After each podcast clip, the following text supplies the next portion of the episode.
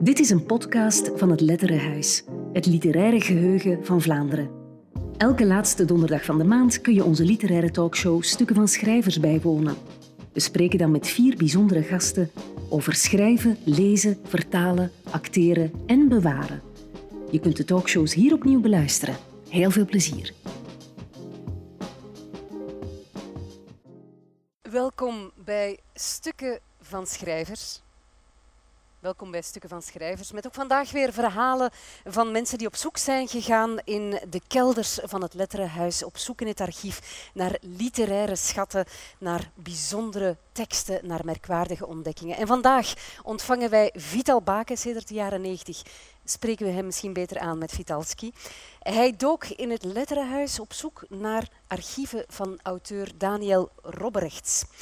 Jeroen Kuipers die heeft het vandaag als schoonzoon van de auteur um, over uh, Gust Geelspeter. Jeroen is uh, ook medebeheerder van het nalatenschap van de schrijver, dus die kent er echt alles over. Hè? Zo moet dat toch, hè? Mout van Houwaard volgt het spoor uh, van overleden dichters in Antwerpen. En Hanna Roels die heeft het over de magie van het portret. En uiteraard is onze muzikale familie ook weer van de partij. Straks krijgen we ook nog muziek van Esme Bos, van Bart Voet en Tim van den Berg. Allemaal welkom. We gaan beginnen met Mout van Houwaard en Hanna Roels.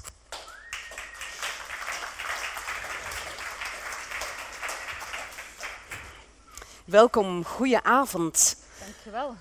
Hanna, ik zou graag met jou beginnen.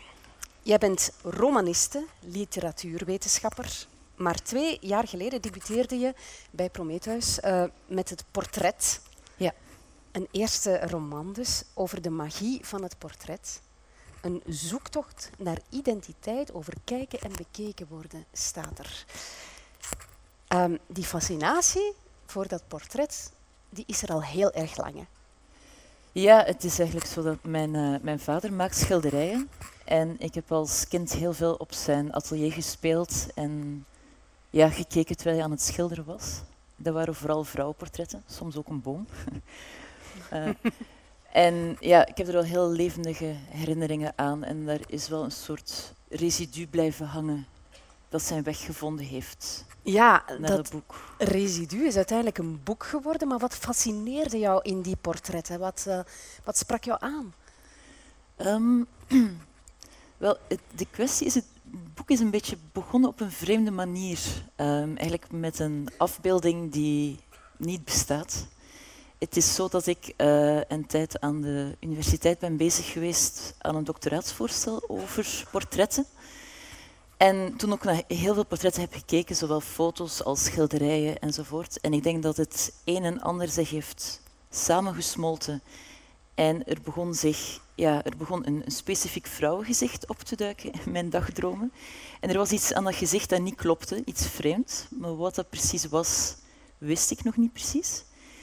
En toen ik dat boek ben beginnen schrijven, er hebben heel veel verschillende versies van bestaan, of versies die onderling heel verschillend waren. Maar één ding is altijd teruggekeerd, en dat is de openingsscène wanneer iemand zijn huis verlaat, uh, een, een doek tegen zijn gevel vindt uh, mee naar binnen neemt en geconfronteerd wordt met dat vreemde vrouwengezicht. En naarmate dat die versies begonnen te veranderen, begon ik steeds beter te weten wat er niet aan klopte en waarom dat zo was. En dat is zo'n beetje de motor geweest voor het schrijven. Dat onmogelijke portret toch ergens geloofwaardig te krijgen. Maar klopt het er niet aan of mag je dat niet verklappen? Uh, het, is een, het is een boek over dubbelgangers eigenlijk. Ja. Oké, okay. je zal het moeten lezen, maar. Ja, ja. ja, Nu, um, dat portret blijft jou maar fascineren. Het achtervolgt jou ook uh, in die mate, zelfs dat je hier in het Letterenhuis ook op zoek bent gegaan naar portretten. Hè? Ja. Hier zijn heel wat portretten te vinden. Het zijn er heel veel, ja. is er één portret dat jou is bijgebleven? Um, ik was eigenlijk het meest onder de indruk van, ja, van de de koppen en de bustes en de dodenmaskers in de Van schrijvers? Van schrijvers, ja. Ja, ja, ja. ja. Dodenmaskers, van wie bijvoorbeeld? Uh, er liggen er heel wat eigenlijk. Uh, zowel van bekende als minder bekende schrijvers. En ik vond vooral de van Gerard Walschap het, uh, het mooiste en het indrukwekkendste. Ja. ja. Um, i- Is dat gemaakt in, in gips? Hoe ziet dat eruit? Kan je dat zeggen? Ja, eh, Zie- dat ah, zien ja, voilà. ja. Voilà, we Ja, zien het, het. het, het heeft iets heel intiem ergens met de, de lijntjes rond de ogen. En ik weet niet of je het goed ziet op de foto, maar ook zijn gevoelige lippen zo. Ja. Het heeft wel iets heel kwetsbaars. Ja. Heb, heb je het vastgehad? Eh, ik heb het niet vastgehouden. nee. Maar eh, alle doden Ja. schijnen toch een beetje te lachen. Hè? Ja, Of als iemand sterft misschien dat het iets door de ontspanning is. van de spieren, Precies, ja. dus dan, dan denken we altijd dat die blij zijn. Maar ja. Ja. Zijn hand ligt er ook ontspanning van de spier. Maud, eh, wij, praten daar straks verder over, maar jij bent voor ATV en voor het Letterenhuis op zoek gegaan naar dode dichters uit Antwerpen. Heb jij ook dode maskers in je handen gehad of eh, dode maskers gezien? Wel, je mag er eigenlijk niet aankomen. Ik heb ook de fout gemaakt eerst hè, toen ik daar eh, voor het eerst was, hier in de type kelders, om, om, om al- aan alles te voelen.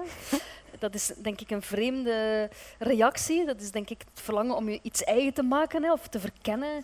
Ehm, maar dan eh, heb ik bijvoorbeeld wel eigenhandig, dat is dan ge- ge- ge- geen portret of dodenmasker, maar eh, een aantal manuscripten in handen gehad. En uiteindelijk heb ik toch handschoentjes moeten, moeten aantrekken. Ehm, wat ik mij ook herinner is eh, een, een stukje schedel. Ja, daar ligt dus een, een, hier beneden een bakje met een, een, een scherf, hè, zoals je een potscherf hebt, maar dan een, een scherf van een schedel. En aan wie behoort die toe? Wel, dat heb ik eh, gevraagd aan iemand die daar aan het werk was. Eh, het is niet van een schrijver, maar wel iemand die dan ehm, ook met literatuur of, of cultuur verbonden is geweest. Het, het, het, eh, het, het was eigenlijk een beetje mysterie, want zij wist het eigenlijk ook niet van eh, wie, die scherf eigenlijk ooit... eh, Ja, die collectie blijft mij hier verbazen Ja. in het. Dat is onwaarschijnlijk. Nu, eh, Hanna, je kan je niet meer Mhm. voorstellen dat er nu nog dode mer- maskers worden gemaakt eigenlijk. Hè? Maar vroeger was het echt heel gebruikelijk. Ja, absoluut. En ja. zeker van mensen, van beroemde mensen zoals schrijvers. Hè? Ja, ja, precies. Ja, nu vinden we dat een beetje luguber bijna, hè, om zo afbeeldingen te maken van...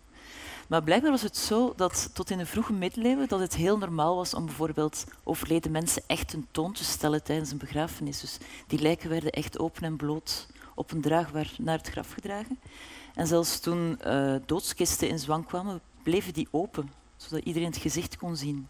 Ja. En het is pas na het einde van de middeleeuwen toe dat men een, ja, een zekere schroom begon te voelen om, om de doden te tonen. En toen ging men een effigium maken, een soort dubbel, in was of in hout. Eh, dat dan werd tentoongesteld in plaats van het lijk.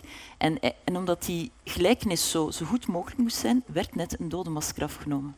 Dus die dodenmaskers oorspronkelijk dienden eigenlijk als hulpstuk om een zo realistisch mogelijk portret te maken. Ja. En dan werd dat portret ook in huis gehaald. Hè?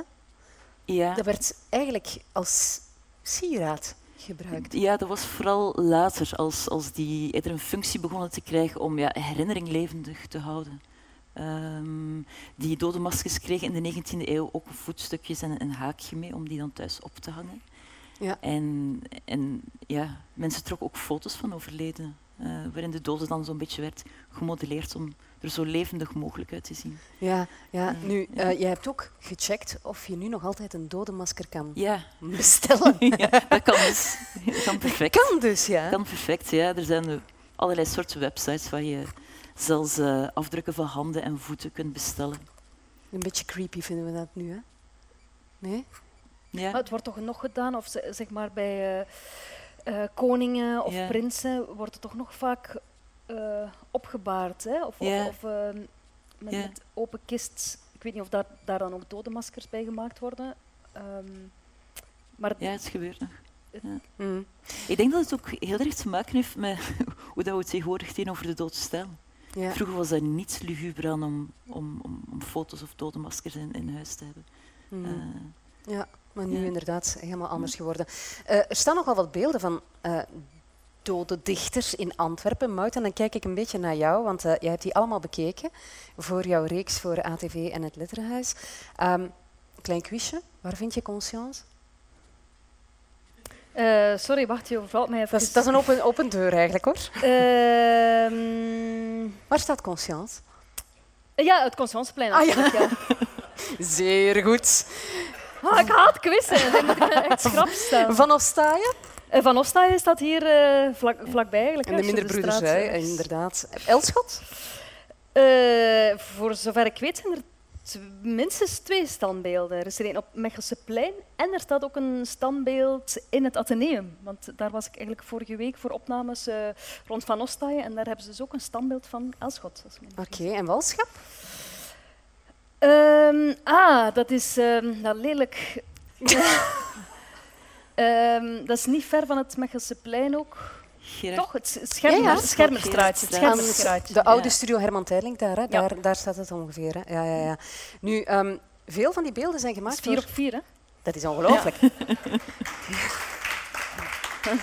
Die eerste kwam verdacht laat, vond ik wel. Maar Ja, dat is te evident eigenlijk. Ja. ja, het is dat. Nu, ehm, veel van die beelden, en dat is opvallend, eh, werden gemaakt door Wilfried Pas. Dat is de oom van Michael Pas, de acteur. En die zijn eigenlijk zeer gelijkend qua stijl. Hè? Ja, het is eigenlijk, eh, hij heeft trouwens ook het dodenmasker gemaakt van Gerard Welschap. Oké, Ja. ja. Ja. Ja. Ehm, ja, die ging echt op zoek naar ja, ergens de essentie van, van een schrijver, zeg maar. Bijvoorbeeld, het beeld van Elschot is vrij keurig en afgelijnd, om niet te zeggen een beetje, ja... ehm, of van heel sober, zeg maar. Terwijl dat, dat van Paul van Ostaaien is veel wilder en golvender. Ja, ja, En, ja. en, en dat van Het is Gerard... een snapshot. Hè? Zo, Ja. van, zo kon hij daar gezeten hebben. Ja. Ja. en van Gerard Walschap is het, het doet ook een beetje denken aan het dode masker, want je ziet eerst zijn, zijn hoofd, dat er ook wel fragiel uitziet en sereen. En dan vloeit het beeld over in, in zijn schrijftafel. hè. Mm. Die, die zo, het lijkt zo op een rotsblok of zo'n klomp lava waar er boeken uitsteken. En zoiets heel weerbarstig Ja. of getormenteerd. Ja. Zoals hij blijkbaar zelf ook was. En hij las, naar het schijnt daarom niet het werk van die kunstenaar, Nee. maar hij ging praten met de familie. Ja, ja, Ja. blijkbaar. Ja. Heel vreemd. Ja. Nu, jij bent al zo lang gefascineerd door de magie van dat portret. Waarom worden mensen gefascineerd door het afbeelden van mensen? Heb je dat Wel, ik, ik, denk, ik denk dat zowat alles dat het menselijk gezicht uitbeeldt, of dat dan nu een spiegelbeeld is of, of, of een, een, een portret of een foto, dat al dan niet bewust dat we nog gewoon dat we dat zien als meer dan enkel een combinatie van lijnen en vormen, alsof er een soort van intieme connectie zou bestaan tussen de afbeelding en de levende persoon. Misschien geloven we niet meer in dat magische denken dat een foto bijvoorbeeld de ziel steelt van, van een model, maar er blijft toch iets uncanny hangen rond portretten. Ja. Iets onheimelijk. En zeker ik. ook van mensen die gestorven zijn of die er Ja. niet meer zijn, die blijven dan toch nog op die manier een beetje Ja, ja, zeker. hier hangen. Hè? Ja. Ja. Wat ik altijd wel fascinerend vind, is zo, wanneer werkt een portret? Hè? Of, of, of je hebt heel veel van die portrettekenaars en, en, en dat je zoveel portretten ziet die net niet ehm, ja, de, de, de uitstraling hebben van de, Ja. van de persoon. En, en, en dan op, bij sommige portretten dan, eh, lijkt het portret misschien zelfs fysiek niet helemaal op die persoon, maar, maar voel je gewoon het. Dat is de- hem. de- dat is hem, of dat is Ja, Zo, het heeft waarschijnlijk veel met de blik ook te maken. Het feit dat een goed gemaakt portret lijkt echt terug te kijken. Ja. Nu, de ironie is dat die dode maskers dat net niet doen. Maar Mm. die zijn niet minder indrukwekkend natuurlijk. Je hebt ons een geweldige anekdote verteld van de dichteres Sylvia Plath. Ah ja, ja. Die kreeg op een gegeven moment een buste cadeau van zichzelf. Ja, een soort terracotta kop eigenlijk, die, die dus ja, naar haar gelaatstrekken was gemaakt. Maar ze kon er niet mee overweg omdat de gelijkenis te groot was. Ze kon die niet in huis verdragen en ze was ook te bijgelovig om die weg te gooien. En ehm Tit Hughes, dus haar echtgenoot, vertelt in een van zijn eh, laatste dichtbundels, eigenlijk, die gemaakt is na haar zelfmoord en zo, hoe ze samen een rivier zijn afgewandeld en die kop in een boom hebben geplaatst, zodat hij naar de rivier kon kijken. Misschien uit een soort van bijgelovig iets om de tragiek rond Pleth af te wenden, of, of ik weet het niet. En, en het gedicht van Tit Hughes, waarin hij dat vertelt, eindigt met de vraag van waar staat die kop er nog altijd? Watching and not speaking. Ja. Ja. ja. En staat hij er nog? Geen idee. Zou je ooit een portret van jezelf willen? Daar heb ik eigenlijk nog nooit over nagedacht. Ja. Benieuwd hoe iemand mij jou afschildert of aftekent? Of, of... ja, een beetje narcistisch misschien ook. Ja? Ja. Jij? Wel, ik moest denken, ik heb, ik heb eh, wel eens op zo'n Italiaans pleintje eh, een karikatuur van mezelf eh, laten tekenen. Maar, maar mijn vader en mijn zus waren er ook bij en die hebben ook een karikatuur gekregen. En, en ja, we zijn gewoon drie druppels water, of als drie druppels water, lijken we op elkaar. Dus het was eigenlijk niet een heel geslaagde karikatuur. Ik bedoel, ik Waar je veel te veel voor betaald hebt, ongetwijfeld. Ja. Ja, ja, ja, ja. Hoe voel je als je zo dicht bij dit dodenmasker stond? Ja, het is wel vreemd. Het, het, heeft wel iets sacraal zo. In die, ik weet niet of, of jij hetzelfde had, maar om door, ja, langs die koppen te lopen, alsof je een catacombe betreedt of zo. Het licht gaat aan en ja. Ja. ja het heeft wel iets intiem. En bovendien, uh, er liggen ook handen bijvoorbeeld. Hè? Uh, dat was ook gebruikelijk, zeker bij schrijvers blijkbaar, om uh, een afdruk van de hand te maken. En het vreemde is, je zou denken van er is niets persoonlijkers dan een gezicht, maar die handen zijn ook ongelooflijk uniek. Bijvoorbeeld, er ligt een hand van Stijn Streuvels en dat is echt zo'n potige ja. Knoest. Ja, een hand dat in de vlasgaard heeft gewerkt. en de handen van uh, Karel van de Woestijn liggen er ook. En die zijn heel vrouwelijk en fijn. Die liggen zo over elkaar gevouwen. En, heel en, en, dat brengt toch iets heel dichtbij ook, een hand. Het zegt veel over een mensen. Ja.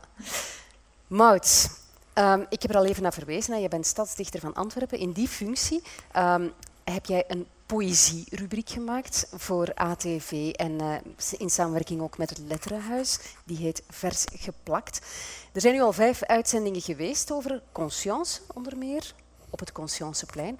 Uh, Marie-Elisabeth Belper, Herman de Koning, Karel van den Oever en nu zondag gaat het over Pernat. Um, je kan die filmpjes trouwens opnieuw bekijken op de site van het Letterenhuis. Moet je zeker eens doen, die zijn zeer vermakelijk. Um, we gaan eens even kijken naar een van die filmpjes, een filmpje over conscience.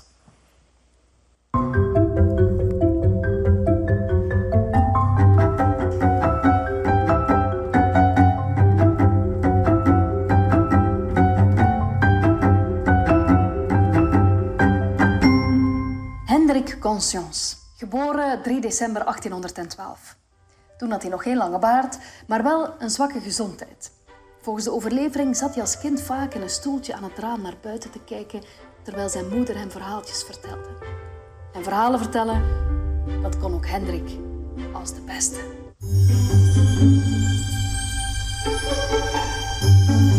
Als ik Hendrik Conscience zeg, dan denkt u wellicht aan de Leeuw van Vlaanderen. En kijk hier, in het archief van het Letterenhuis vinden we het manuscript terug. Het door Conscience eigenhandig geschreven manuscript van de Leeuw van Vlaanderen. Het werd een ongelooflijk succes, maar helaas heeft Hendrik er zelf maar 10 frank aan overgehouden.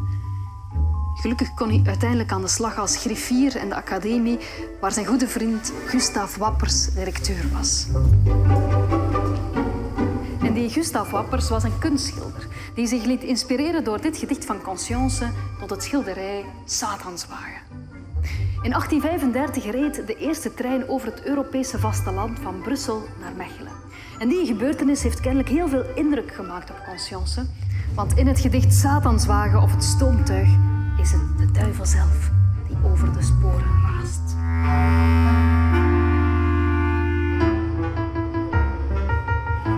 Ik word door lust tot nieuws vervoerd wil door Twan gedrocht gevoerd het aardrijk gaan bezoeken. Zo God mijn reis met afgunst ziet, kan hij mij waar de zwavel ziet nog eenmaal meer vervloeken.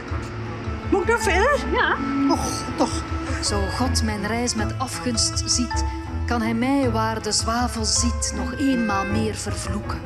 Het gaan, wij gaan, span aan, der duivelen reuzenwagen. Het vaan, ik zie het als een vaandel of zo. Oh ja, tuurlijk. Spanon, hè, wagon, daar. Spanon. Samenhangen. Nu rook en smook en poek, oor afgrond mij gedrogen. Dat daart, vervaart, op onze vaart. Haar eeuwige speel ontwellen. Dat kracht en macht met ons geslacht, ons wagen steeds verzellen. Nou, dat is niet, dat is niet goed, hè. Dat is niet goed. Uh, missie mislukt. Want is er een missie met wat jij daar doet? Goh, ik voel mij absoluut geen uh, ambassadeur van de poëzie, of laat staan een uh, poëzie-missionaris die iedereen wil overtuigen van de kracht en de schoonheid van, van poëzie. Um, ik vind het wel belangrijk om, om poëzie ook terug te brengen naar haar eigenlijke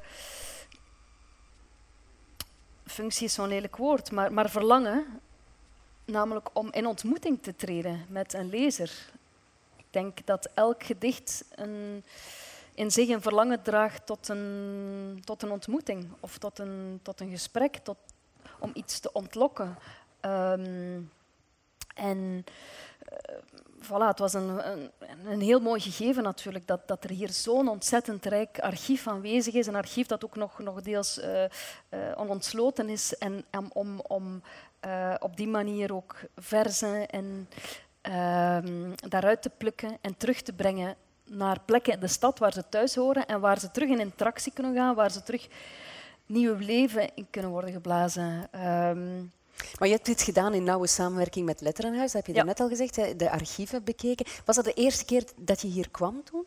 Voor dit project? Het is de eerste keer dat ik naar beneden uh, ben ah, gegaan. Ja, ja, ja, natuurlijk. Of, uh, deze verdieping in het museum kende ik wel, maar uh, ik denk, uh, nee, ik was nog nooit uh, afgedaald naar de kelders. Ik, ik, loop er ook altijd, Michael van den Bril moet mij ook altijd ehm, begeleiden, want je loopt hier echt verloren. Hè. Dit, dit, is zo groot en er zijn zoveel gangen en kamers. En, ehm, dus het is echt een... Je was onder de indruk. Ja. Ja. Hoe heb je de keuze gemaakt van die archiefstukken? Want waarom heb je dit nu genomen aan de hand van dit schilderij? Of wat heeft de doorslag gegeven om dit werk van Conscience te nemen? Goh, misschien is de vraag tweeledig waarom we tot de specifieke schrijvers, hè, want er zijn natuurlijk heel veel uh, dichters uh, geweest in Antwerpen. Um, ik denk dat we dat een beetje in onderling overleg hebben gedaan.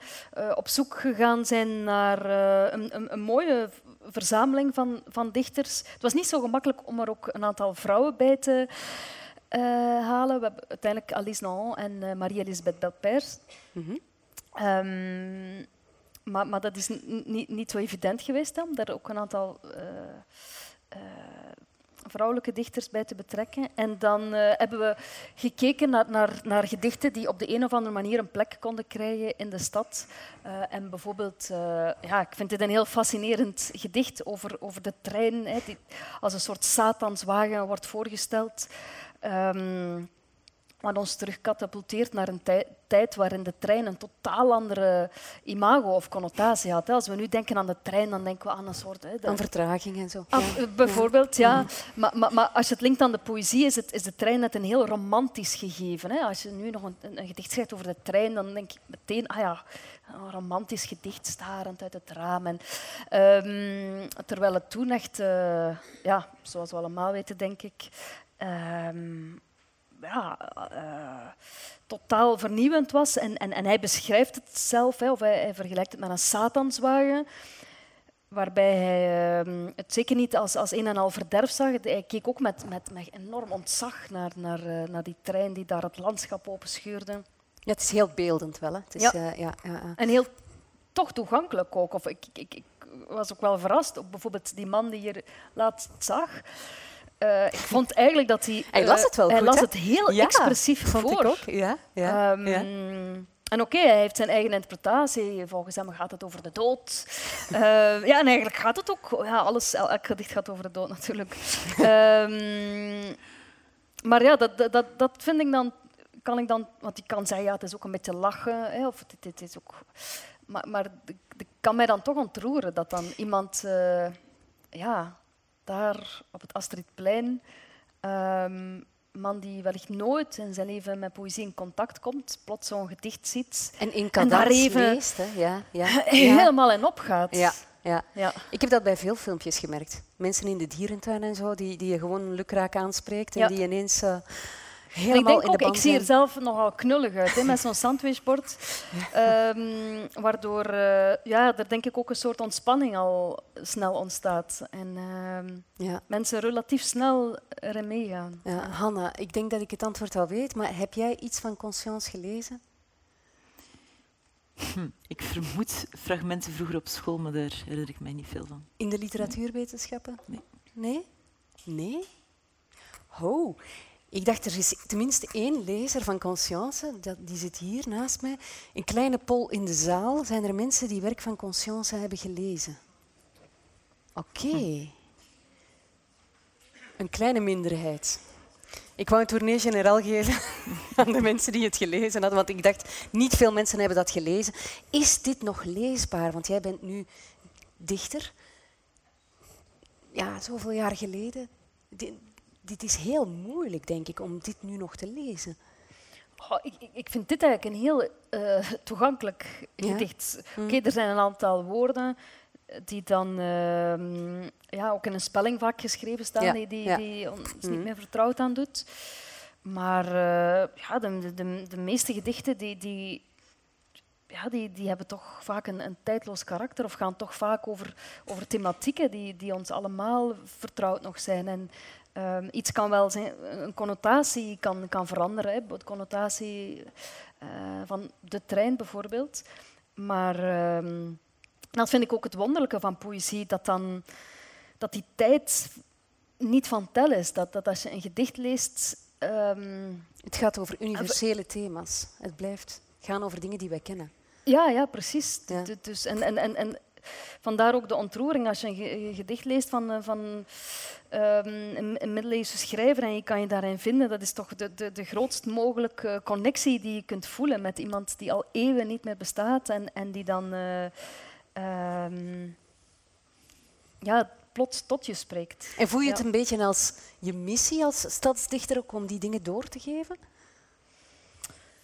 Eigenlijk vertrek ik zelden vanuit. eh, ik, ik vertrek meestal vanuit wat ik zelf heel graag wil doen. Eh, en wat mij, ehm, en ik, ik, ik hou wel van, van, van formatjes die ehm, verschillende elementen in zich dragen. Hè. Of, of die, deze filmpjes zijn, zijn deels ook informatief en, en, en anderzijds is er ook een beetje een hoek af of heeft, heeft het ook iets onnozels. Ik, ik hou ook wel van, van eh, wat onnozeliteiten. En, en, en zeker de combinatie van, van of die, die grensvlakken tussen ehm, die aspecten, dat fascineert mij. Dus, dus ik, ik vertrek meestal vanuit mijn eigen beweging, waar ik, waar ik zin in heb. En, en dan ga ik er maar vanuit dat het hier en daar iemand kan, kan aanspreken. Ehm, maar eigenlijk niet zozeer vanuit het verlangen, ah, ik wil nu eens dat iedereen... ehm, ik vind poëzie ook niet zo... Ik, ik, ik ik denk dat het... Ik hou ervan dat poëzie een, een, eh, een thema of, of, of een beetje in, in de marge staat en, en, en ook niet zo'n populair genre is. Ehm, een beetje een underdog ook. ook. Lees jij nog poëzie? Ja. Ja? ja. Ik, ik, ik denk dat ik niet meer zo goed zou weten wat ik zou moeten doen als iedereen van po- poëzie houdt. Ik denk heel van, mijn- van mijn werk is vertrokken vanuit het, het, het, het vooroordeel dat er vaak nog altijd is, zowel alle generaties, om daar dan eigenlijk speels mee om te gaan. Als, als iedereen zou denken, ah, poëzie, dat is geweldig, dan denk ik dat ik heel snel iets zou gaan koken of zo. ik zeg maar iets. Laat het mij vooral weten als het zover is. Eind januari loopt jouw stadsdichterschap eh, af. Hè? Hoe, Ja. hoe kijk je terug op dat jaar als stadsdichter? Het zijn twee jaar hè, geweest. Ja, ja die twee jaar. ja. Ehm, ja. het was voor mij echt een, een fantastisch avontuur. Het zijn werkelijk echt de twee meest boeiende jaren, zeker op professioneel vlak, uit mijn leven geweest. Eh, en dat zeg ik echt zonder enige overdrijving. Het is zo'n rollercoaster geweest. Ik heb echt amper tijd gehad, ook amper tijd genomen om keuzes en vragen te stellen. Ik heb gewoon het ene project na het andere gedaan. Ik heb kunnen samenwerken met zoveel mensen, organisaties. Ehm, ik heb meestal wel de neiging om, om, om iets te maken dan lang te laten liggen, terug naar te kijken. Maar, maar ik heb al vrij snel die remmen losgelaten, vanaf het begin eigenlijk. En gedacht, oké, ik ga gewoon twee jaar lang... En het, het, het bijzondere is dat hoe meer ik aan het doen ben, hoe meer eh, nieuwe ideeën ik krijg. Dus dat, dus dat het eigenlijk... ehm, Ja, en het blijft niet alleen met woorden op papier hè, bij jou. Jij, jij, jij doet ook wel eens graag iets anders. Jij, jij, jij maakt ook performances. Hè? Ehm, ja, ik, ik, ik eh, vind het interessant om poëzie los te weken van het blad papier, omdat ze dan heel kwetsbaar wordt en te kijken hoe ik haar naar andere vormen toe kan trekken, om ook te zien waar liggen die grenzen van poëzie. Wanneer noemen we iets poëzie?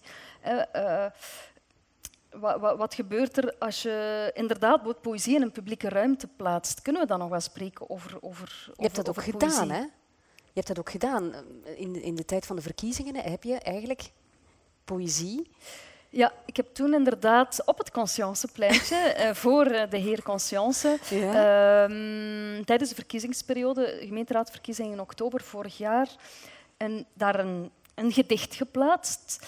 En dat kwam eigenlijk voort vanuit het idee dat ik als stadsdichter niet om die verkiezingen heen kon. Maar ik ben niet het type polemisch, eh, polemische dichter, dus ik wilde eigenlijk eerder iets metaforisch doen.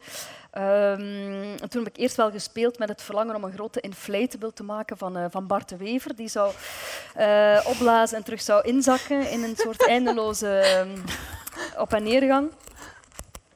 Maar dat heb ik dan denk ik wijselijk eh, door het aanraden ook van een aantal mensen eh, terug toegetrokken naar de, naar de taal. En eh, heb ik gekozen voor het woord macht. We gaan er eens even naar kijken, want er bestaat een filmpje van.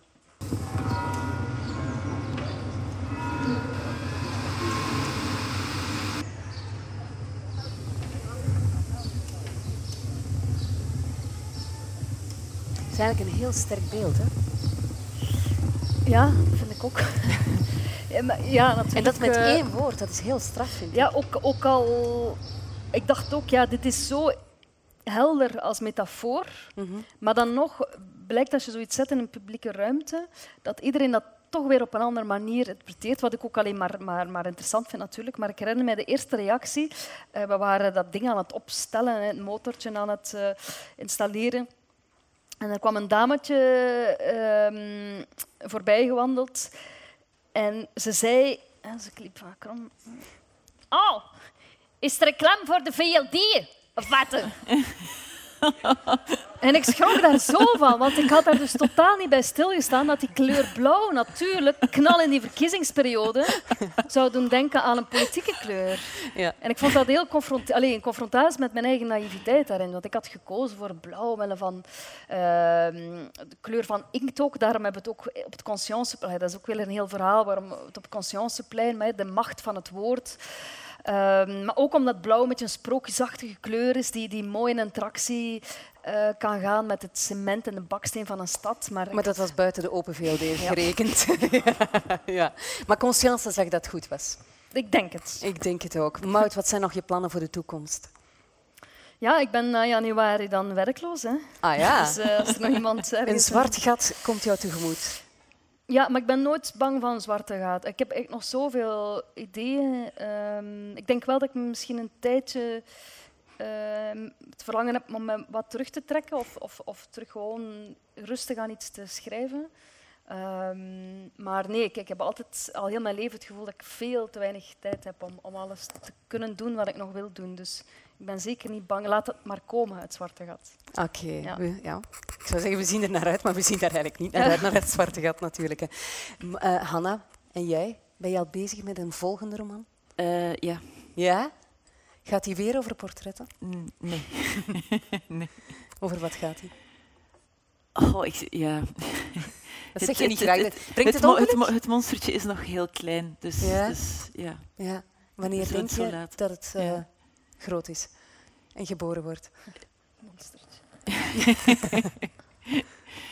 Ja, ze zeggen negen maanden. Nee, ehm, ik, ik weet het niet. Ik weet het niet. Ik ben er aan bezig en het is heel fijn om mee bezig te zijn. En is het nu moeilijker om een tweede boek te schrijven na jouw eerste? Nu je weet, nu, nu je eigenlijk al ja, de kritieken hebt gehad en, en, en commentaren. En is dat voor jou een extra druk van het moet nog beter of het moet... eh, Nee, helemaal niet. Maar dat zijn ook twee dingen die, die, die heel erg apart liggen. Of toch voor mij, eh, ja, je hebt zo het aspect om, om te schrijven dat je vooral ja, een beetje op je zolderkamertje in een intern proces zit. En, en, en, en, en dan opeens ja, moet je ermee naar buiten komen en, en op podia zitten en al de rest. En, en eigenlijk heeft dat heel weinig met elkaar te maken, vind ik. Ik zeg niet dat het tegenstrijdig is aan elkaar, maar het is gewoon echt iets anders. Oké. Dus, eh, ja. We kijken er naar uit. Binnen negen maanden dan ondertussen. Hè.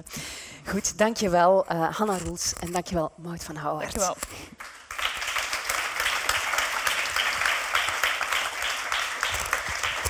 Ondertussen verwelkom ik graag hier eh, twee heren op het podium. Vitalski en Jeroen Kuipers. Welkom.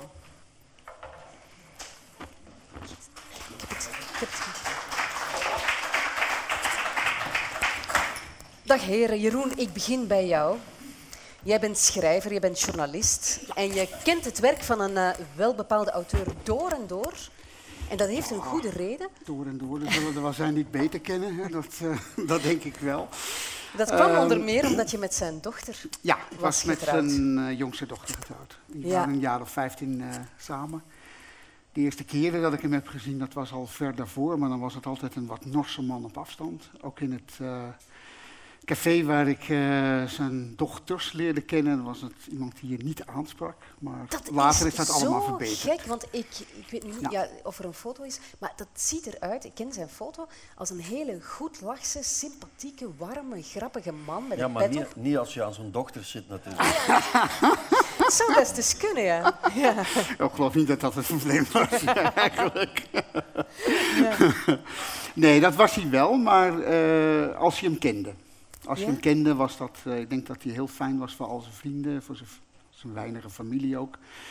Er zijn hier nog wel wat oude vrienden van hem in de zaal, heb ik gezien. Mensen die hem heel lang hebben gekend. En eh, eh, die vriendschappen bleven ook wel heel lang duren. Vaak had veel schrijversvriendschappen, had veel, veel andere kunstenaars die hij kende. Maar daarvoor moesten die mensen wel eerst door een zekere barrière heen. Oké. Het was een wat, denk achteraf altijd, ja, toch een man met, tegenwoordig zouden we zeggen, met toch ook een licht autistisch trekje. Oké, Ik denk dat we dat zouden noemen nu. ja. Ja.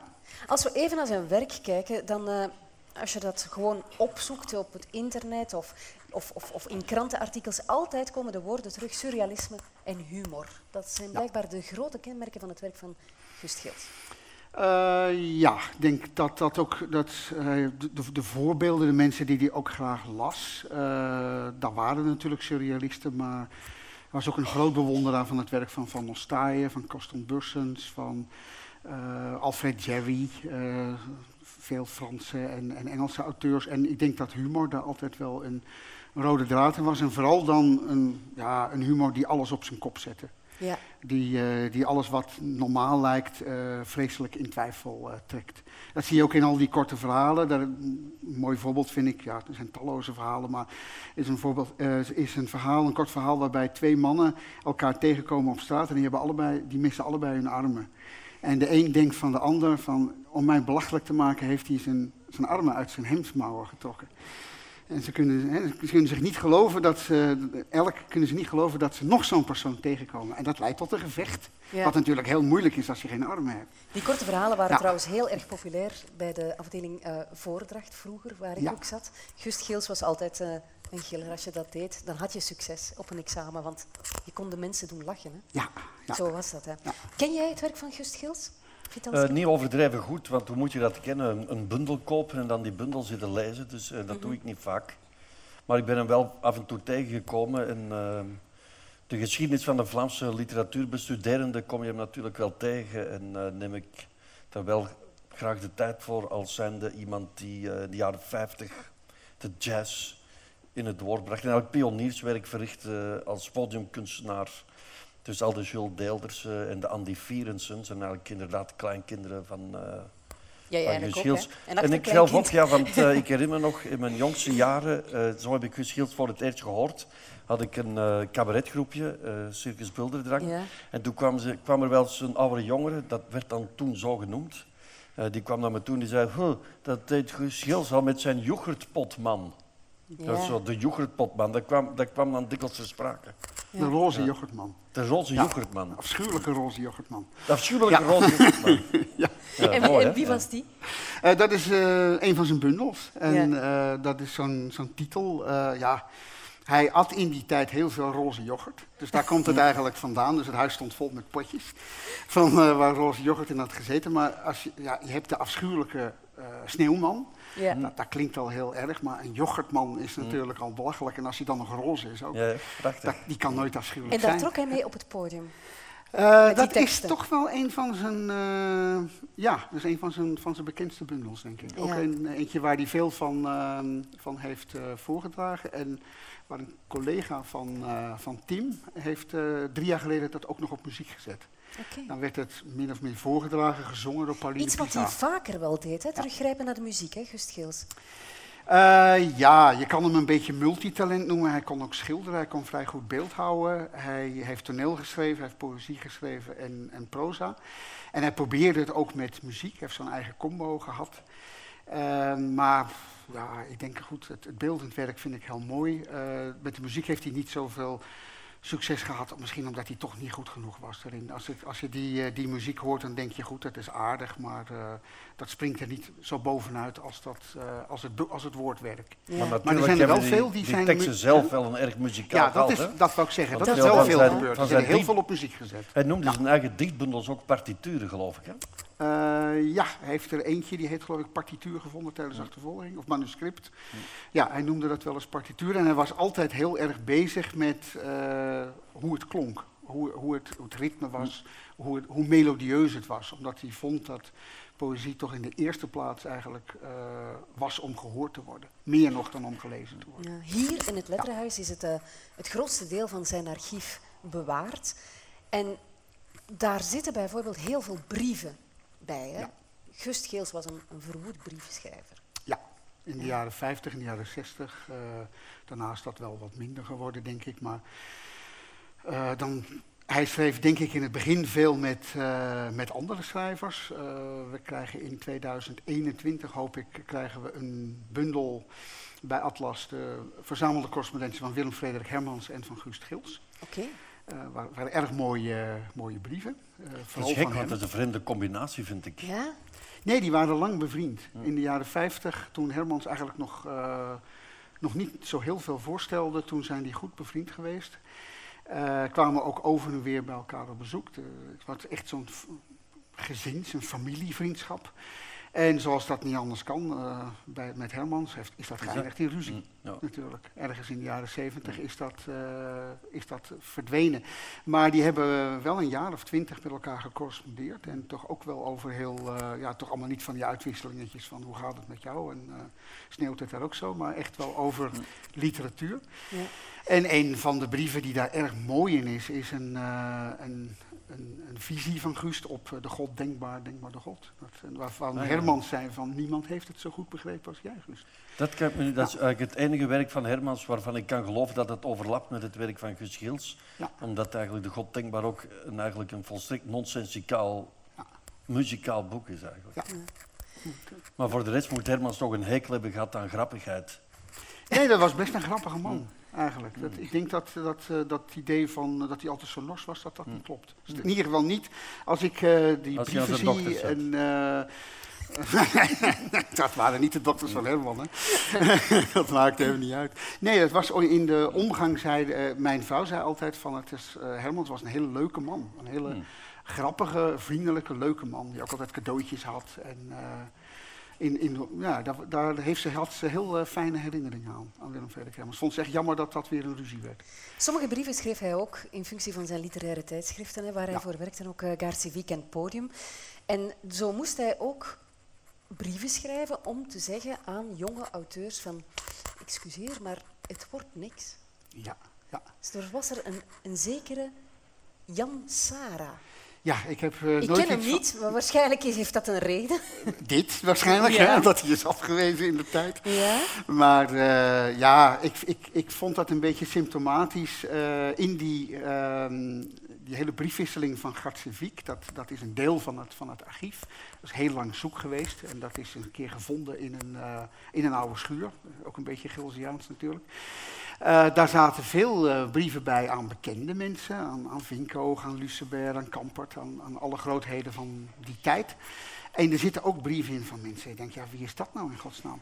Maar het is natuurlijk logisch dat als je redactiesecretaris bent van een dan bekend tijdschrift, hè, van Gartseviek, waar ten duur iedereen die wat wilde bereiken toch wel graag in wilde staan, eh, dat, eh, dat daar ook veel brieven bij komen van mensen die het gewoon niet halen Om wat voor reden dan ook. En die Jan Sara was iemand die, eh, ja, die liet zich niet afwijzen, laten we het zo zeggen. Die, één afwijzing was niks, een tweede ook niet. Dat werd voor hem alleen maar... deugd, hè, volhardend. hè? Volhardend, ja. En, en op zo'n manier dat het, dat het Gils blijkbaar, die altijd de eerste selectie deed, denk ik, vreselijk ging irriteren. Dus die brieven die waren in het begin waren die nog netjes en, en eh, beleefd. En naarmate de Sarah maar bleef sturen, kwamen daar steeds vreemdere, ja, vrees bottere Ja, die eh, eh, onderschriften in. Hè? Ik geloof Ik dat groet daar... u niet. Ik groet u hè? niet. Ja, dus het was eerst nog zo van met vriendelijke groeten en dan uiteindelijk werd het zoiets als ik groet u niet. En er zit er ook in in en die is ondertekend met ik doe of ik u groet. Hè, dat is die. Ja. Dat soort, dat soort zaken. En ik Arme denk Jan dat hij het Sarah, daarna hè? wel opgegrepen, dat hij toch wel uiteindelijk wel begrepen heeft, Jan Sarah. Ja. Ja. Maar Nou- goed, hij had ook gelijk, want ik geloof dat er nooit iets van Jan Sarah terechtgekomen is. Ik heb daar niks over teruggevonden. Tenminste niet in dit nee, nee. Ja. Toch niet in dit leven. Ja. Nu, nog in dit archief, eh, ook kant-en-klare poëziebundels bundels van eh Gust Gils, die eigenlijk nog in een enveloppe zitten, die, die nooit zijn uitgegeven. Hè? Ja, dat is een onderzoek geweest van Maarten Ingels. Eh, die is, eh, zoals wel meer mensen, is die op, eh, op Gils afgestudeerd. Die heeft toen het archief een tijdje onderzocht van, van wat zit daar allemaal nog in. Wat, wat wij niet kennen, want er zijn veel boeken. Een boek of 34 is uitgegeven. En die ontdekte daar inderdaad, in, soms nog met het envelop eromheen en, en de brief aan de uitgever, een poëziebundel. Hij vond er een heel stel. Eh, in eerste instantie dacht hij van, oh, ik heb iets ontdekt, van dat is allemaal nooit uitgegeven. En voor een deel klopt dat ook wel. Maar eh, die onuitgegeven bundels, daar heeft hij vaak later toch wel voor een deel uitgeput. Dus sommige van die, van die gedichten zijn alsnog verschenen. De betere zijn denk ik alsnog eh, uitgegeven. Maar het blijft een feit dat, dat Gils gewoon heel productief was. Hij had drie uitgevers. Eh, de Meulenhof voor zijn proza. Hij had de bezige bij voor de poëzie. En dan was er altijd nog wel een uitgever waar hij ook nog eens wat uitgaf. Toneelteksten of eh, eh, gewoon nog wat, wat, wat overgebleven prozawerk. In ieder geval, het was op den duur te veel.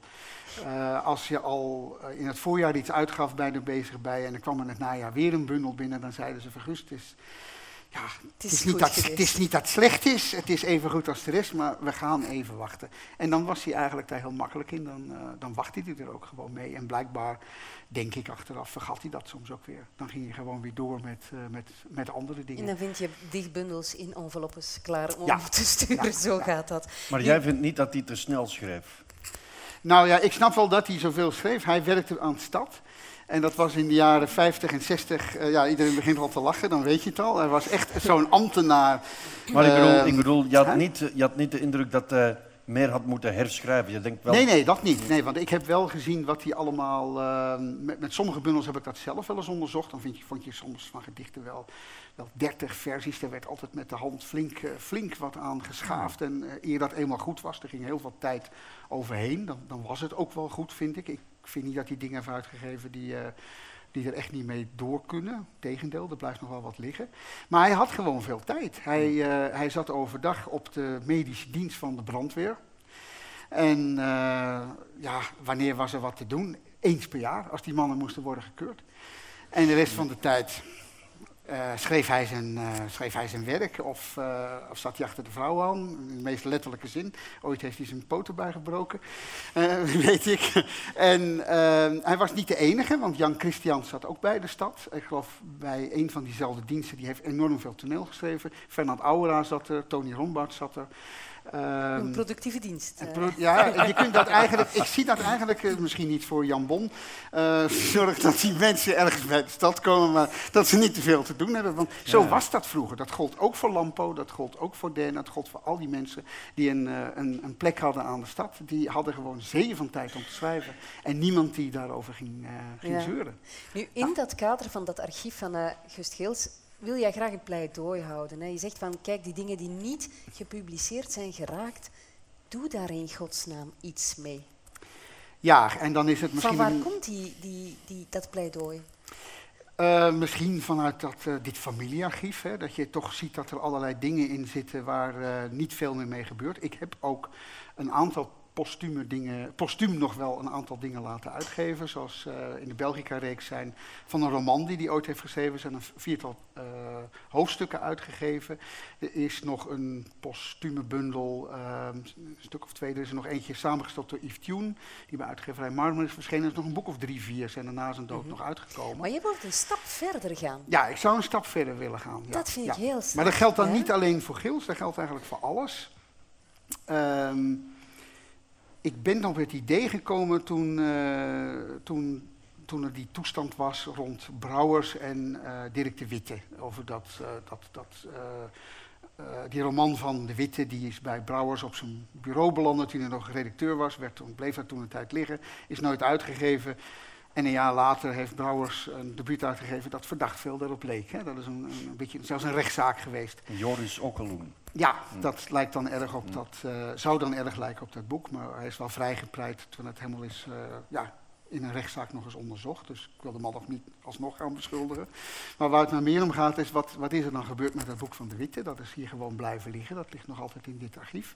En er ligt hier natuurlijk heel veel, want al die auteurs hebben heel veel werk nagelaten. Werk wat ze niet hebben uitgegeven, werk waar ze aan bezig waren, werk dat uh, misschien nog niet af was. Ik neem aan dat, dat er heel veel probeersels in het archief zitten, maar ook wel zaken die, uh, laten we zeggen, die vier vijfde klaar zijn of drie, drie, drie kwart klaar zijn.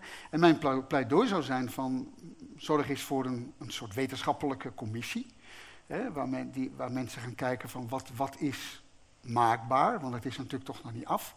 En ga in overleg met, met de erven, ga op zoek naar een uh, hedendaags auteur die bereid is om dat werk af te maken.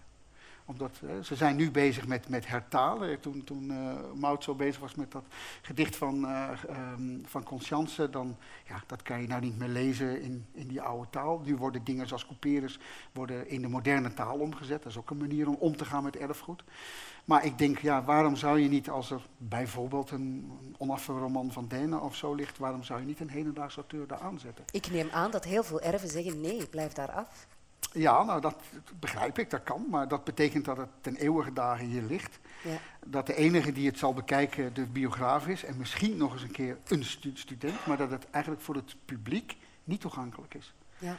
En dat is, uh, als je nagaat dat hier zoveel auteurs liggen, die, ligt hier zoveel talent in die kelder.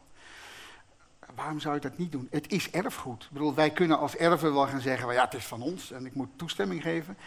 Maar van zodra je dat archief hier legt, is het natuurlijk, het is nationaal erfgoed, het is Vlaams erfgoed. En het is niet van jou. Jij, Ja. jij mag dat een beetje beheren, maar uh, het, het moet toegankelijk zijn, vind ik. Interessante gedachte, alleszins. Hè? Ja. Vitalski, uh, ook de auteur waar jij het over wil hebben, uh, Daniel Robrechts. Mag ik eerst even een goede dag zeggen tegen iedereen? Dat ik Dat eh, mag. ben ook zeer aangenaam verrast over het hoge aantal eh aanwezigen hier op zo'n regenachtige eh, donderdagavond voor een anti-spectaculair evenement, toch? ik bedoel wel een gezellig hoogstand, maar ik bedoel, er wordt niet door hoepels gesprongen, er is geen Wacht, wacht, het komt nog. Dus dat, is, eh, dat is echt on- maakt de mens heel optimistisch. Je ik, weet niet wat de het derde deel is van het Nee. Maar ja, de late je weet wat ik bedoel. Ja, ja, ja. Nee, maar ehm, Ik bedoel niet antispectaculair in een of andere pejoratieve zin. want Ik bedoel juist dat het hier supergezellig is, hè, natuurlijk. Maar het is tof dat de mensen, ondanks het regenweer en zo, hun weg naar hier vinden. Dat zien dat de slimste de mensen aan het kijken zijn. Door dat de file. zitten. Ja, absoluut, zo is dat. Leuk. Ehm, Daniel Robrechts, Ja, ook veel moeite eh, gehad met uitgevers. Hè? Heel veel troubles gehad daar. ja, ja. Dus ehm, ja, je kan wel zeggen dus, eh, dat eh, Daniel Robrechts, ehm, geboren, even situeren in 1937, gestorven in eh, 1992, dat de kern van zijn hele uiveren de paradox is van ik zit hier nu wel te schrijven, maar ik heb geen uitgever en ik heb geen lezers. Hoe kan dat dan dat ik toch wel schrijf? Waarom doe ik dit? Houd ik dit wel vol? Dat is een, eh, de hamvraag. De, bijna iedere zin in zijn 8000 bladzijden literatuur, bijna iedere zin bijna valt te herleiden tot, tot die Bijna, eh, dat is heel strijd. tragisch. Hè? Ik wou zeggen, het is bijna tragisch. tragisch. Het is tragisch. Waarom koos je nu net voor Daniel Robrechts? Ehm, vooral omdat ik hem een enorm goede schrijver vind. Dus Mhm. een goede observator, een goede stylist, juiste woordkeuze, eh, juiste zinsvolgordes, woordvolgordes. Dus puur wat het métier schrijven betreft, eh, vind ik hem in de top 5 van de auteurs van gen- zijn generatie. Dus naast een eh, Paul Snoek of een eh, Hugo Claus. eh, En hoe komt het dan dat hij niet werd uitgegeven? Wel, aanvankelijk werd hij uitgegeven, maar omdat hij een tijd lang net de juiste persoon was op de juiste moment. Dat gaat dan eind jaren 60, begin jaren 70 met pseudo-experimenteel proza. Toen kon ze hem wel gebruiken. Maar het zat hem ook wel ingebakken dat, dat, dat eigenlijk van zichzelf, van aard zelf, een te problematisch man was. Want als hij dan een prijs won, zoals de Dirk Martensprijs, dan eh, schreef hij in zijn dagboek van, wat moet ik nu doen? Ik word van angst vervuld, want krijg ik die prijs nu wel om de juiste reden? Hebben ze mijn boek nu wel gelezen op de juiste manier? Kan ik die prijs wel gaan ontvangen? Dus het feit dat hij tragisch en ongelukkig was, ligt maar voor een klein deel aan de manier waarop hij oorspronkelijk werd ontvangen. Hij moest wel eigenlijk in die trechter Mhm. eh, van, die, van dat isolement belanden. Ja. Een onthulling werd hier vanavond gedaan door jou. Jij bent bij hem thuis geweest ooit, Jeroen. Ja, het zijn bij mij, ik, als ik denk aan, aan Rob, Robrecht, wat, wat heeft dat voor mij betekend? Ehm, ik heb hem inderdaad eens geïnterviewd, eh, ik denk in 3 of 84. Eh, en dat was een heel aimabele man. Eh, Ja, dat ik ben ook was, nog een hele middag geweest, we, zijn, we hebben nog lange wandeling gemaakt en zo, kan ik me herinneren. Het is eh, Jan Ja. Lampo hier ook mij te vertellen. Toen ik in Ja. die archieven rondstruinde kwam meneer Lampo langs. En hij zei, oh, maar dat is een heel vriendelijke man. Maar als ik het jouw verhaal hoor, hoor ik alleen maar het verhaal van een getormenteerde man. Maar jij kent hem als een heel open, sympathieke man dan. Ja, maar ik denk ook dat hij toen nog niet zo getormenteerd was. Dat, ehm, dat was de tijd dat hij eh, toch nog wel bijvoorbeeld bij de Bezige Bij ook uitgaf. eh, rasterboeken. Hij heeft, hij een heel dik boek uitgegeven. Eind 70 Praag schrijven. Dat, dat, heeft, dat vond ik zo goed. Eh, dat heeft mij eigenlijk indirect beïnvloed om, toen ik geschiedenis studeerde, om af te studeren op de Praagse lente. Dat kan ik gewoon terugleiden tot. Maar eh, vriendelijk zijn en getormenteerd zijn zijn ook geen tegengestelde. hè. Steve Nee. Was ook vriendelijk en Ja, getormenteerd. maar ik denk dat hij Ja. het toen nog ik niet ben zo, zelf eh, zo eigenlijk liet- ook vriendelijk liet, en eh, getormenteerd. Maar ik denk in de tijd dat ik er was, ehm, dat, goed, dan had hij misschien zijn, zijn hoogtijdagen al gehad, maar hij werd nog uitgegeven. En de tijd dat hij, dat, dat getormenteerde echt eh, naar de oppervlakte kwam, dus bijna tien jaar later, toen zat hij wel helemaal vast. Hij had en geen uitgever meer en hij was volgens mij helemaal doodgelopen in dat totaalschrift wat hij wou doen. De man was eh, heel ideologisch geworden, vond ik. Mm. Hè, die, al die, die dingen die jij zegt, die Ja, angsten. dat was hij, ja, na zijn debuut Ja. werd hij begonnen in te zetten op die ideologie. Eh, nu, eh, dus zijn ambitie, zijn grootste werk is dus wel hij heeft dagboeken geschreven. Die behoren tot de top eh, van de Vlaamstalige dagboekliteratuur. Mhm. En los daarvan heeft hij ook een groot werk geschreven. Dat is eigenlijk de Ulysses van Joyce in ons land. Dat is eigenlijk tekst, heet dat, van eh, Daniel Robrechts. Je gaat er Dat na zijn dood is het dan uit. Dus hij, hij, hij, hij, hij slikte pillen om dood te gaan omdat hij geen uitgever vond. Maar dan nadat hij zelfmoord had gepleegd, raakte het dan plotseling toch uitgegeven. En zelfs op een fantastische manier. Hè. Dus eh, van, die, van dat bijbelpapier, Ja, ja. 1080 bladzijden, kritak, heel mooi uitgegeven. En zo zijn die teksten een lust om te lezen. Dus toch jammer dat, dat, hem dat, dat ze dat niet hebben kunnen doen toen hij nog leefde. Ja, je noemt het Of werk, terwijl hij die pillen slikken was van oké, maar in ieder geval... hè. je noemt zijn werk tot de beste Nederlandstalige literatuur Ja, eh, van de tweede helft van de 20e eeuw. Ja. Kan je zijn fragment Ja. lezen? Dus eh, ik mocht een fragmentje lezen. Ik dacht, als, we nu, eh, als ik nu dat dagboek lees, zelfs als dat dan niet goed geschreven is, heb je toch dat voyeurisme, waardoor dat, dat altijd aangename lectuur is. Dus ik dacht, ik zal kiezen voor de zogenaamde fictieve lectuur. Hij schrijft dan over een derde persoon, maar eigenlijk is dat net zo goed verholen eh, dagboekerij. Hè. Dus omdat die Herman waarover hij dan schrijft, dat is natuurlijk hij zelf. Nu, die totaaltekst, wat zijn dat? Dat zijn dus eh, eigenlijk heel mooie, zeer kort verhalen, zou Snijders het noemen. Dat zijn juweeltjes. Maar daartussenin moet je wel door brol van eh, typisch jaren 60, 70 ethiek, van dagboek, eh, wat zeg ik, eh, krantenfragmenten, journalistiek dat ertussen komt, opsommingen waar je niet doorheen geraakt. Dus dat had hij natuurlijk naar onze normen beter weggelaten. Naar onze Of had de uitgever dat moeten doen, eigenlijk. Ja, In maar plaats dat je- van ja. alles uitgeven, gewoon een Inderdaad, van laten we die juweeltjes eruit halen. Dus dat is eigenlijk een verhaal van anderhalf blad, maar ik zal er gewoon drie alinea's uitnemen. Er waren wel eens avonden dat chef zich bedrukt voelde door zijn eenzaamheid. Of juister door het gevoel dat hij afgesloten was uit het dagelijkse leven van de alledaagse mensen. Soms ging hij door de donkere straten van het stadje lopen en bleef een hele tijd voor een van de nieuwe flatgebouwen opkijken naar de verlichte ramen. Daarboven leefden ze allemaal. Dus die eenzame man maakt een wandeling en die gaat dan kijken naar die vensters van die flatgebouw. En dan heb je een hele beschrijving van die schimmen die hij daar ziet en hoe dat zijn verbeelding aan het werk eh, zet. Dan sta ik een klein stukje over.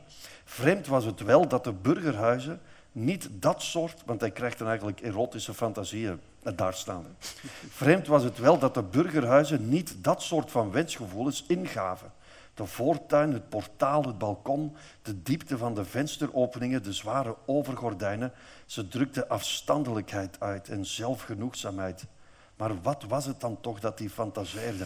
En hij fantaseert dan dat hij eigenlijk in elk flat naar binnen kan, omdat in elk van die, van die, van die kamertjes een dame op hem wacht om zijn fantasieën op pot te vieren. En, en hij zegt dus ja, dat, dat hij die fantasie heeft is gek, want de uitstraling van die flats is zo burgerlijk af, koudheid. Met de geraniums op de Met de geraniums, hè, dus, Ja. eh, paradoxaal herkenbaar. En dan besluit dat, eh, d- dat eh kolompje zo. Hij moest zijn verbeelding hardhandig corrigeren om in de appartementen naast de vrouwen... Wel, eerst denkt hij al van, weet je... eh, de, nee, sorry. Hij moest zijn verbeelding hardhandig corrigeren om in de appartementen naast de vrouwen ook drenzerige en kibbelende kinderen te bedenken. En als hij er dan nog in slaagde om zich de fysieke aanwezigheid van een man te verbeelden, met geheel de ongegeneerdheid die een man zich bij hem thuis veroorlooft, hoe die in een lijfje, in een, hoe die in een lijfje rondloopt waar borst en okselhaar uitpuilt, het knisperen als hij over zijn buik krabt, het neuspeuteren, de geur van okselzweet of van deodora, de rafelige pantoffels, de gapende mond die de hele kamer met een walm vult. Dan kost het hem geen moeite om zijn dagdroom af te breken en zijn weg naar huis nuchter voor te zetten. Mooi, hè? En dat is aan bladzijde 626 kwam je dat dan tegen. hè? Ja, je zegt Dat- het gaat over, elk over woordje, elke komma is, dat is even strak als Elschot eigenlijk. hè. Mm, heel beschrijvend ook. hè. Zijn werk is heel erg autobiografisch ook. Hè. Ja, Hij schrijft ook dagboeken ja. waar Eh, hij een bekentenis doet om van achterover te vallen. Ah ja.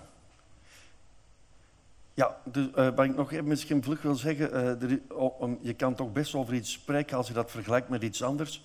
Eh, er is nu net gisteren het verschenen dagboek van Benno Barnard. Ja, dat is eigenlijk hetzelfde, je kruipt in zijn uit, wat beleeft hij? En dat is ook confessioneel en oprecht. Maar dat is chic, dat is, dat is rijk. eh, dat is niet zo masochistisch of lelijk. Of, wel, dat is succesvol. Terwijl die Robrechts, en dat doet bijna niemand, een inkijk heeft aan zijn gebrek aan succes. Ehm, ja, en wat was jouw vraag dan weer net? Wel, dat hij in zijn dagboeken dingen bekent. waar- Ja, ja, dus, eh, en dat is eigenlijk toch in die zin is hij een kind van eh, mei 68. Denk ik, hij zegt als auteur moet je ongenadig eerlijk zijn. Anders, het heeft geen zin om een dagboek te schrijven of te publiceren, want daar maakt hij dan gek genoeg geen onderscheid tussen. Eh, als je niet volstrekt eerlijk bent, want dat is de essentie van zo'n project. En dan schrijft hij dus over bijvoorbeeld dat, eh, een hatelijk, ondraaglijke passages waarin hij zijn pasgeboren dochter eh, eigenlijk naar de hel wenst, omdat hij te veel herrie maakt en kan hij niet werken. En nog erger, dat hij ook beschrijft een eh, buitenechtelijk, dat hij eigenlijk zijn vrouw aan het bedriegen is. Zonder dat die vrouw dat op dat moment weet, maar die komt het dan wel te weten als ze dat dagboek leest. En dan schrijft hij tussen haakjes ook nog bij van ik heb toch de indruk dat mijn schoonmoeder eh, voelt dat er iets hier niet klopt. dus, eh, Er zullen gezellige familiefeesten geweest zijn daar. Ongelooflijk. Absoluut.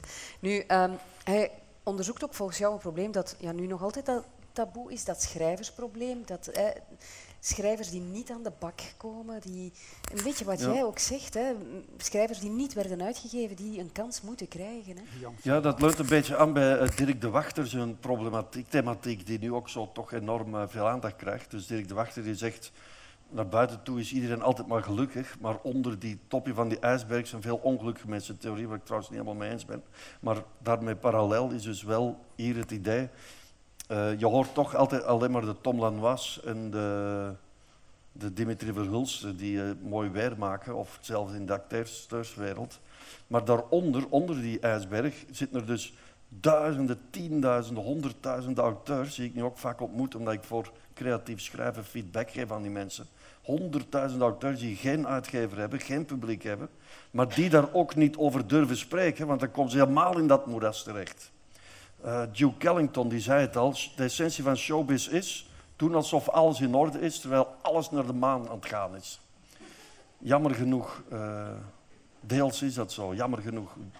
Ik ben zelf een van de heel dappere mensen die er toch tegenin gaat. Uh, nu, de fout die uh, Robrix maakt, is dat hij dan weer te veel... Hij geeft ergens een zelfbeschrijving van wie ben ik ten voeten uit, maar dan gaat het alleen maar over zijn lintworm en zijn vratten. En dat vind ik dan weer... Dat is dan ook weer een Francis Bacon portret, dat hoeft dan ook weer niet. Hè?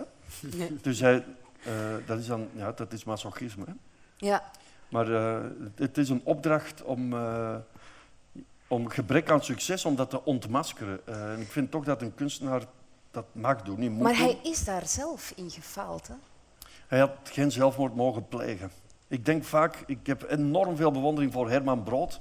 Maar je moet je eens inbeelden de vrijheid waarmee Herman Brood door het leven ging. Van ik ben nu hier en nergens anders en ik zit hier in een pamper met papegaai op mijn kop. Stel je voor dat hij dat gekund had zonder die drugs. En zonder die drank, gewoon op plat water, zo'n surrealistisch leven. Dan zou ik zeggen chapeau. En dat is hetzelfde met Robrex. Goed bezig. Je, je gaat die strijd aan, geen enkele concessie. Maar hou dit dan vol, zoals bijvoorbeeld Didi de Paris dat eigenlijk toch wel aan het doen is. Hou dat gewoon vol tot aan de eindstreep en dan ben je een lichtend voorbeeld voor die honderdduizenden. Mm. Ja.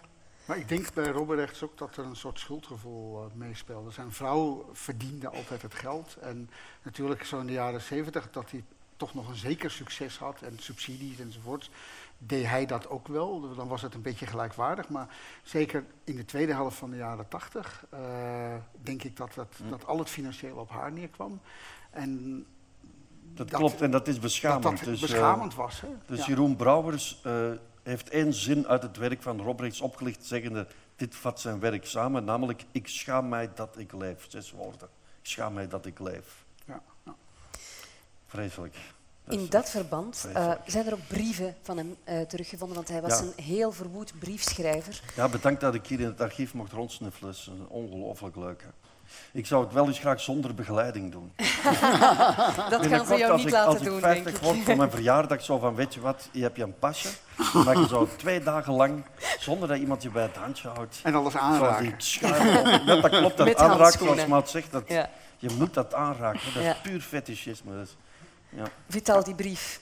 ja, ja. Die brief. eh, eh, het was een brief die hij schreef naar zijn vroegere klasmakker. Ja, dus een brief uit 85, een onbelangrijke brief.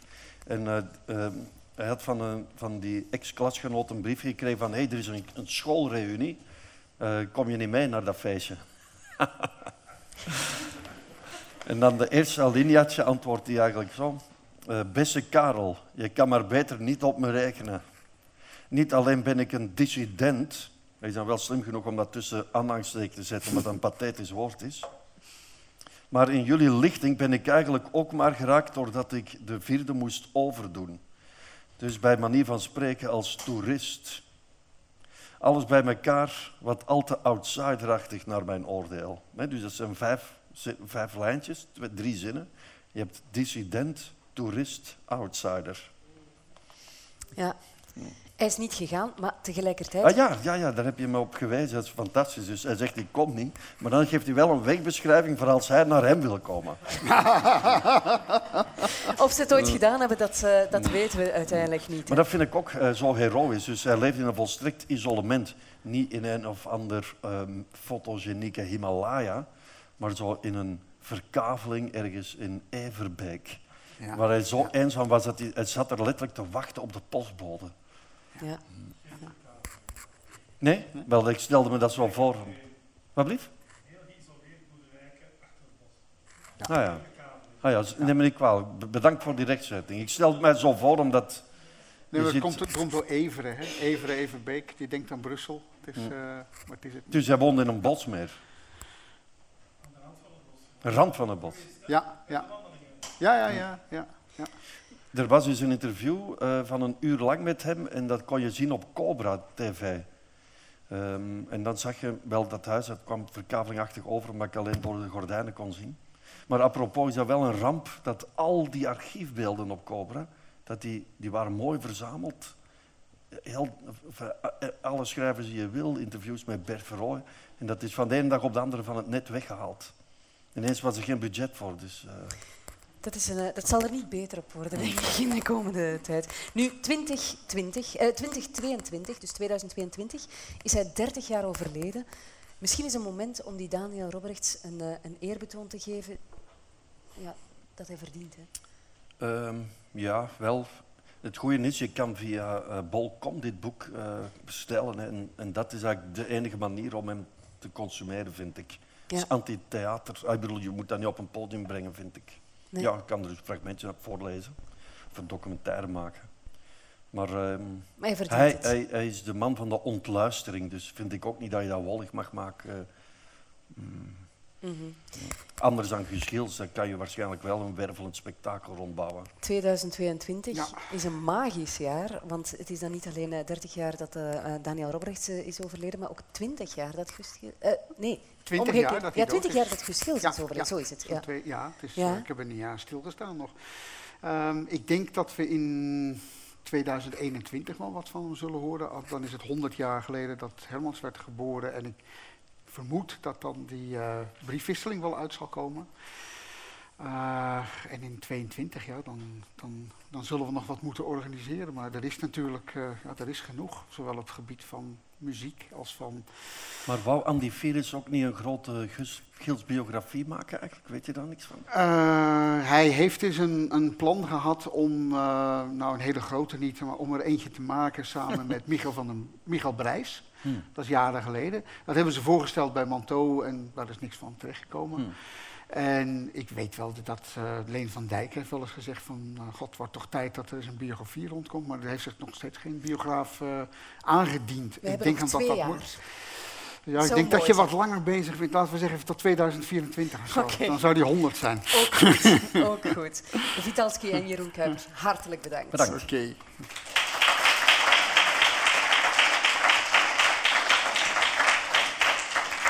Was elke keer genieten, zoveel schoonheid, zoveel ontroering. Dank je wel om dit parcours mee te doen van die Stukken van Schrijvers. Dit was de laatste editie van Stukken van Schrijvers hier in het Letterenhuis. Ik heb alvast heel veel bijgeleerd. Mijn leeslijst is een pak langer geworden. De tijd helaas niet, dat is lastig. Um, maar ik hoop dat u ook heel veel inspiratie heeft kunnen opdoen. Een dikke dankjewel ook nog aan de mensen van het Letterenhuis, want zonder het vele opzoekingswerk, zonder het vele over en weer getelefoneer, was dit absoluut niet mogelijk geweest. En heb je nu zin om in die catacombe eens af te dalen? Wel, ik heb goed nieuws voor u, want dat kan. Dat kan. Tenminste, als je een groep kan verzamelen je informeert bij het letterhuis wanneer je een afspraak kan maken en dan kan je uh, eens afdalen in die bijzondere catacombe. Kan je het letterhuis, het, de schat van het letterhuis gaan bezoeken. Voilà. Bedankt ook om hier met zoveel te zijn, zoals uh, Vital het daarnet ook zei, op zo'n druilige donderdagavond. Dank je wel. Ik wens u nog een heel fijne avond.